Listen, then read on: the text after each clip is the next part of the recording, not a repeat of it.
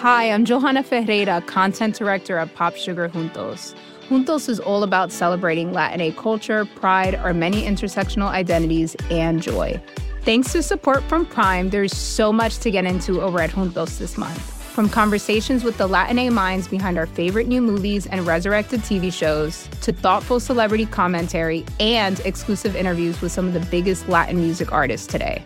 And it doesn't stop there. Get more of the music, movies, and shopping you love on Prime. Whatever you're into, it's on Prime. Visit amazon.com slash prime to get more of whatever you're into from streaming to shopping. And get all of our latest coverage at popsugar.com slash juntos. Con amor, Johanna. The Leavenworth Case by Anna Katharine Green. Book 1 The Problem. Chapter 1 A Great Case.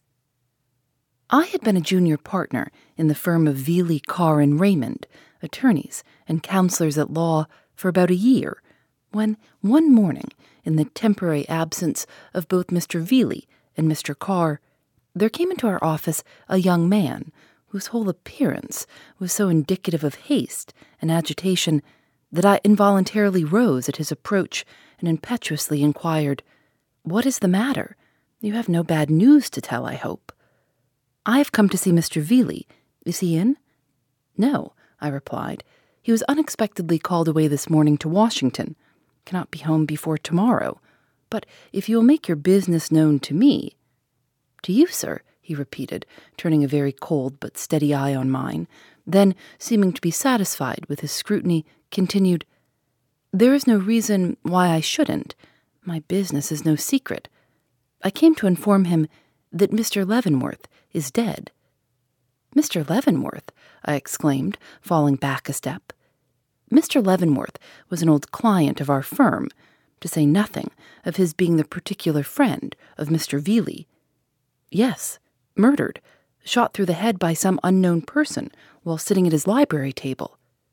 Shot? Murdered? I could scarcely believe my ears. How? When? I gasped. Last night, at least so we suppose. He was not found till this morning. I am Mr. Leavenworth's private secretary, he explained, and live in the family. It was a dreadful shock, he went on, especially to the ladies. Dreadful, I repeated, Mr. Veeley will be overwhelmed by it. They are all alone, he continued, in a low, business-like way I afterwards found to be inseparable from the man. The Misses Leavenworth, I mean Mr. Leavenworth's nieces, and as an inquest is to be held there today, it is deemed proper for them to have some one present capable of advising them.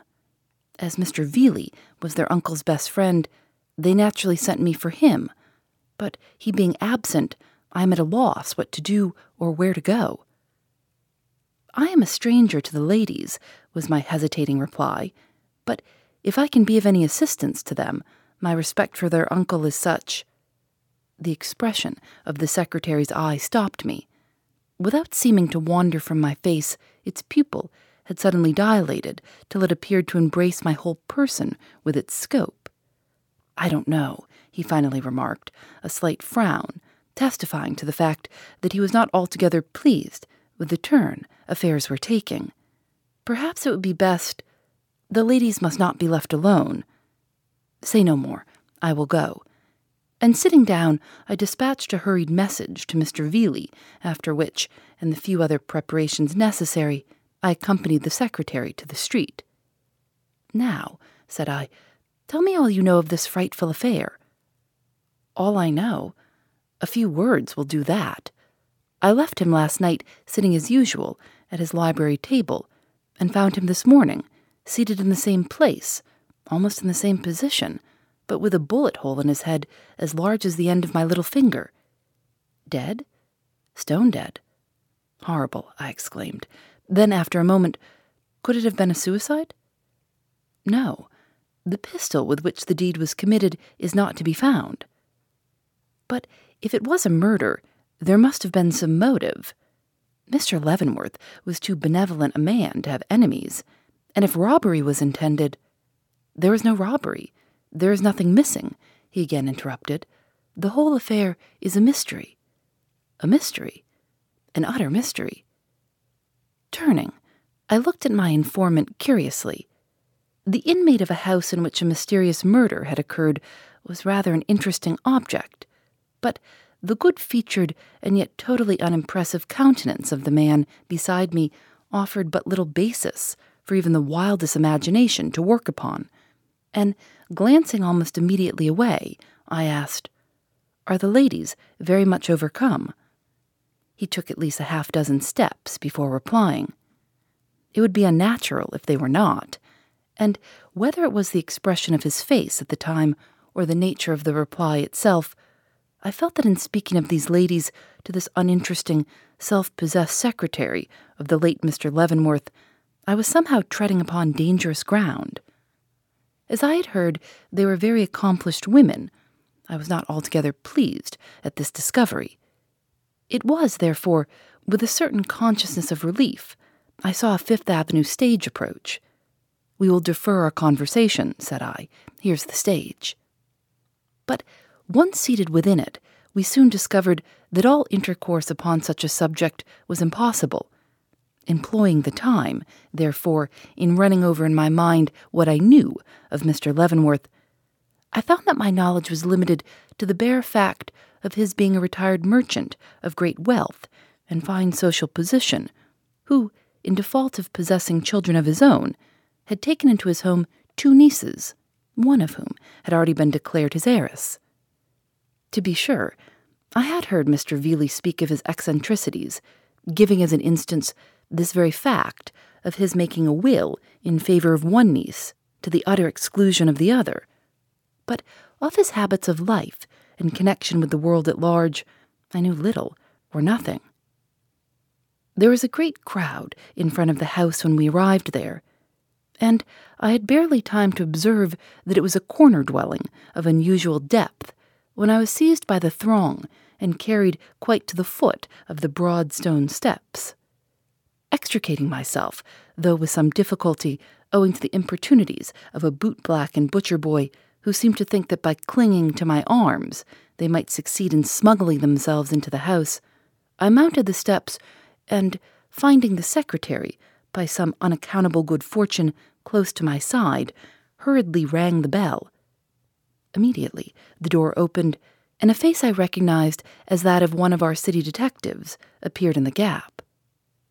Mr. Gryce, I exclaimed. The same, he replied. Come in, Mr. Raymond. And drawing us quietly into the room, he shut the door with a grim smile on the disappointed crowd without. I trust you are not surprised to see me here, said he, holding out his hand, with a side glance at my companion. No, I returned. Then, with a vague idea that I ought to introduce the young man at my side, continued, This is Mr. Mr. Excuse me, but I do not know your name, I said inquiringly to my companion. The private secretary of the late Mr. Leavenworth, I hastened to add. Oh, he returned, the secretary. The coroner has been asking for you, sir. The coroner is here, then? Yes. The jury have just gone upstairs to view the body. Would you like to follow them? No, it is not necessary. I have merely come in the hope of being of some assistance to the young ladies. Mr. Veeley is away. And you thought the opportunity too good to be lost, he went on. Just so. Still, now that you are here, and as the case promises to be a marked one, I should think that, as a rising young lawyer, you would wish to make yourself acquainted with it in all its details. But follow your own judgment. I made an effort and overcame my repugnance. I will go, said I. Very well, then, follow me. But just as I set foot on the stairs, I heard the jury descending, so drawing back with Mr. Gryce into a recess between the reception room and the parlor, I had time to remark, the young man says it could not have been the work of a burglar. Indeed, fixing his eye on a doorknob nearby, that nothing has been found missing, and that the fastenings to the house were all found secure this morning. Just so. He did not tell me that. In that case, and I shuddered, the murderer must have been in the house all night. Mr. Gryce smiled darkly at the doorknob. It has a dreadful look, I exclaimed. Mr. Gryce immediately frowned at the doorknob, and here, let me say that Mr. Gryce, the detective, was not the thin, wiry individual with the piercing eye you were doubtless expecting to see. On the contrary, Mr. Gryce was a portly, comfortable personage with an eye that never pierced, that did not even rest on you.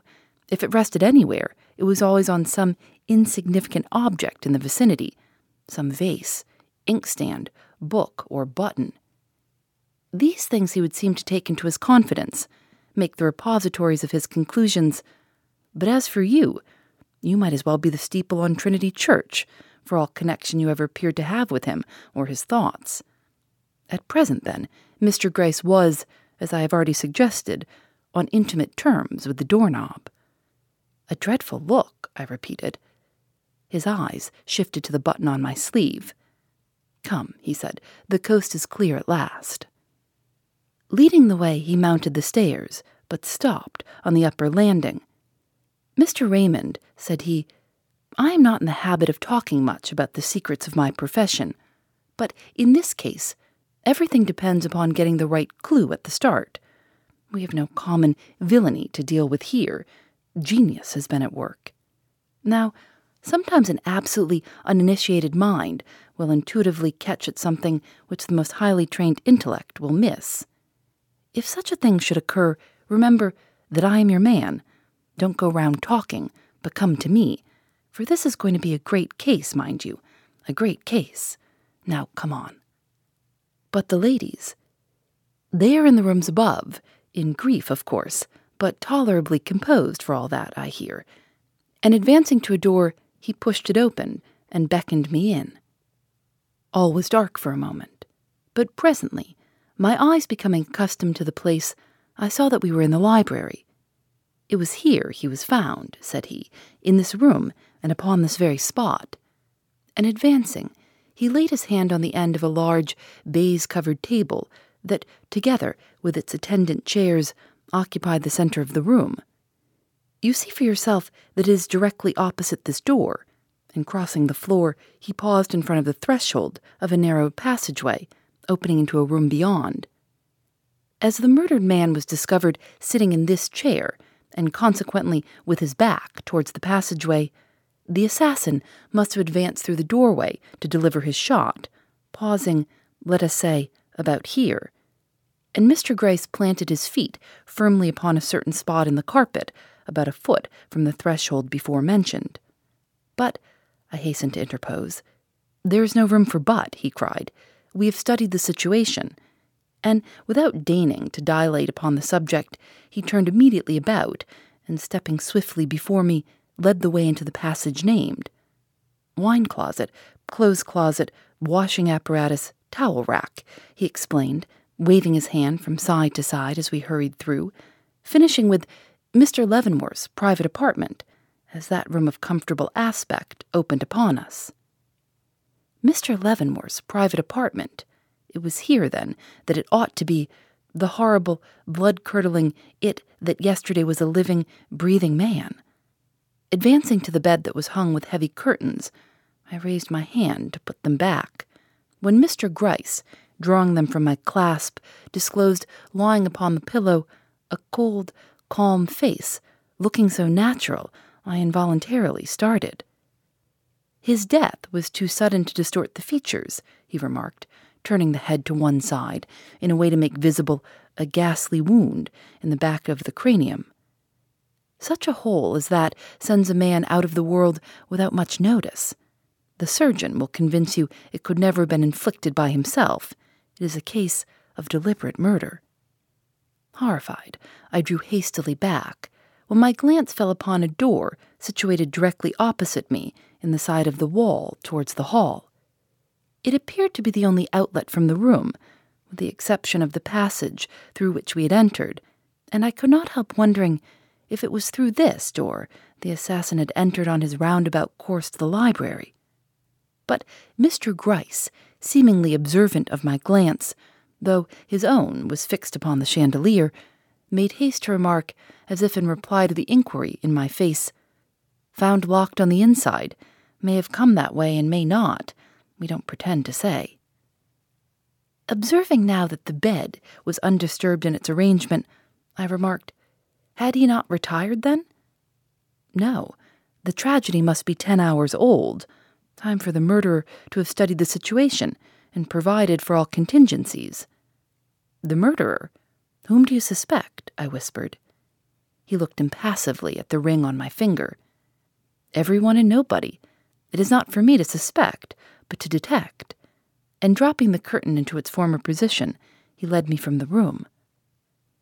The coroner's inquest being now in session, I felt a strong desire to be present, so, requesting Mr. Gryce to inform the ladies that Mr. Veeley was absent from town and that I had come as his substitute to render them any assistance they might require on so melancholy an occasion, I proceeded to the large parlor below and took my seat among the various persons there assembled. Chapter 2 The Coroner's Inquest For a few minutes I sat dazed by the sudden flood of light greeting me from the many open windows. Then, as the strongly contrasting features of the scene before me began to impress themselves upon my consciousness, I found myself experiencing something of the same sensation of double personality which years before had followed an enforced use of ether. As at that time, I appeared to be living two lives at once, in two distinct places, with two separate sets of incidents going on. So now, I seem to be divided between two irreconcilable trains of thought the gorgeous house, its elaborate furnishing, the little glimpses of yesterday's life as seen in the open piano, with its sheet of music held in place by a lady's fan, occupying my attention fully as much as the aspect of the throng of incongruous and impatient people huddled about me. Perhaps one reason of this lay in the extraordinary splendor of the room I was in, the glow of satin, glitter of bronze, and glimmer of marble meeting the eye at every turn. But I am rather inclined to think it was mainly due to the force and eloquence of a certain picture which confronted me from the opposite wall. A sweet picture, sweet enough and poetic enough to have been conceived by the most idealistic of artists. Simple, too. The vision of a young flaxen haired, blue eyed coquette, dressed in the costume of the First Empire, standing in a wood path, looking back over her shoulder at someone following, yet with such a dash of something not altogether saint like in the corners of her meek eyes and baby like lips that it impressed me with the individuality of life. Had it not been for the open dress, with its waist almost beneath the armpits, the hair cut short on the forehead, and the perfection of the neck and shoulders, I should have taken it for a literal portrait of one of the ladies of the house. As it was, I could not rid myself of the idea that one, if not both, of Mr. Leavenworth's nieces looked down upon me from the eyes of this entrancing blonde with the beckoning glance and forbidding hand. So vividly did this fancy impress me that I half shuddered as I looked, wondering if this sweet creature did not know what had occurred in this house since the happy yesterday, and if so, how she could stand there smiling so invitingly. When suddenly I became aware that I had been watching the little crowd of men about me with as complete an absorption as if nothing else in the room had attracted my attention, that the face of the coroner, sternly intelligent and attentive, was as distinctly imprinted upon my mind as that of this lovely picture, or the clearer cut and more noble features of the sculptured Psyche, shining in mellow beauty from the crimson hung window at his right. Yes, even that the various countenances of the jurymen clustered before me, commonplace and insignificant as most of them were, the trembling forms of the excited servants crowded into a far corner, and the still more disagreeable aspect of the pale faced, seedy reporter seated at a small table and writing with a ghoul like avidity that made my flesh creep, were each and all as fixed an element in the remarkable scene before me as the splendor of the surroundings, which made their presence such a nightmare of discord and unreality. I have spoken of the coroner. As fortune would have it, he was no stranger to me. I had not only seen him before, but had held frequent conversation with him. In fact, knew him. His name was Hammond, and he was universally regarded as a man of more than ordinary acuteness, fully capable of conducting an important examination with the necessary skill and address.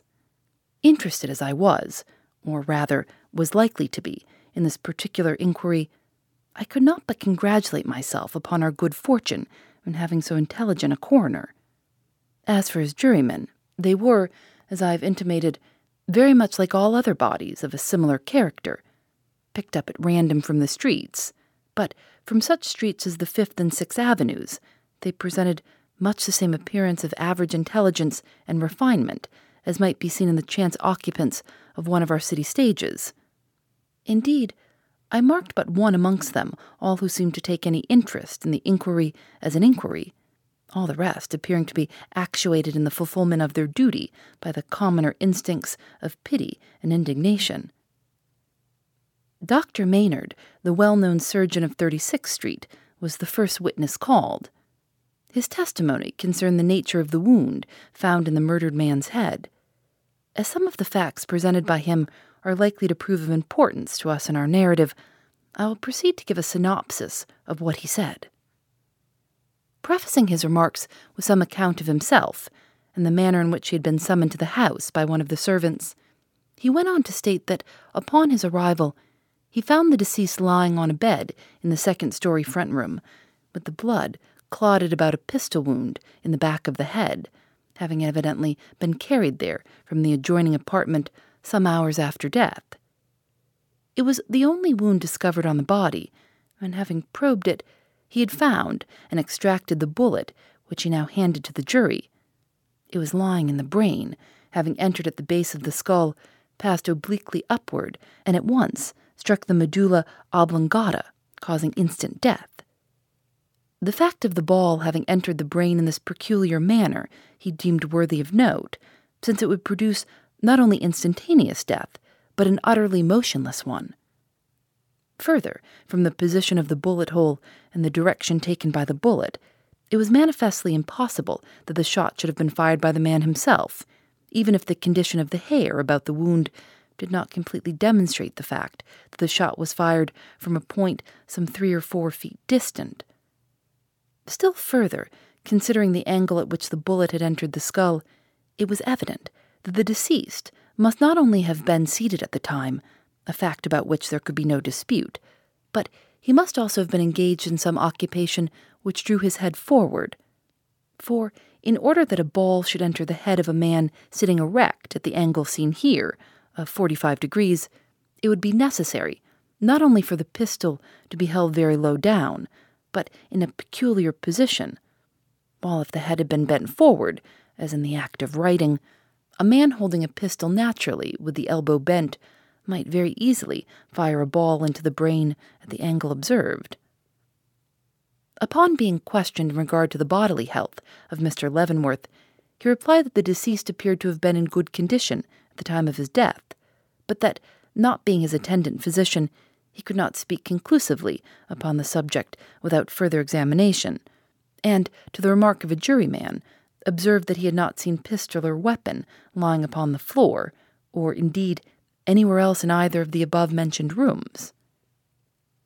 I might as well add here what he afterwards stated that from the position of the table, the chair, and the door behind it, the murderer, in order to satisfy all the conditions imposed by the situation, must have stood upon, or just within, the threshold of the passageway leading into the room beyond.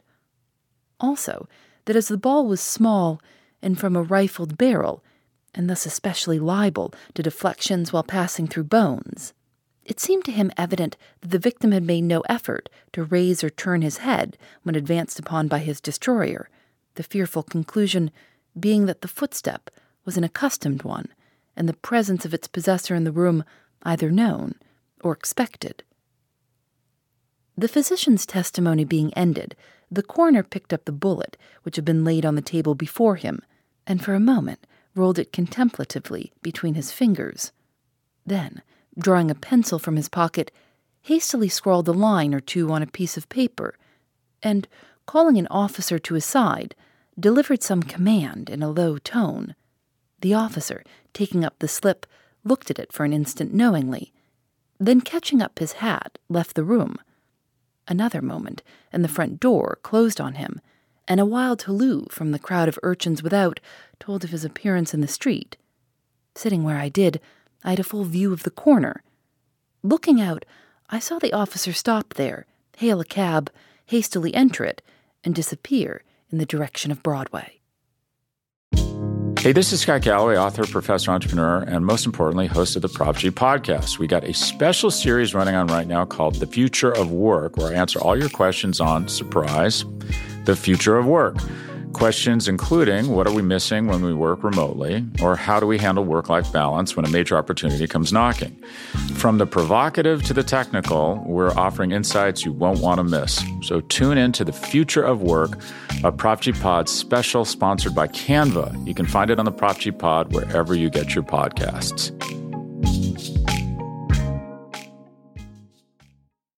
Phoebe Reads a Mystery is recorded in the studios of North Carolina Public Radio WUNC.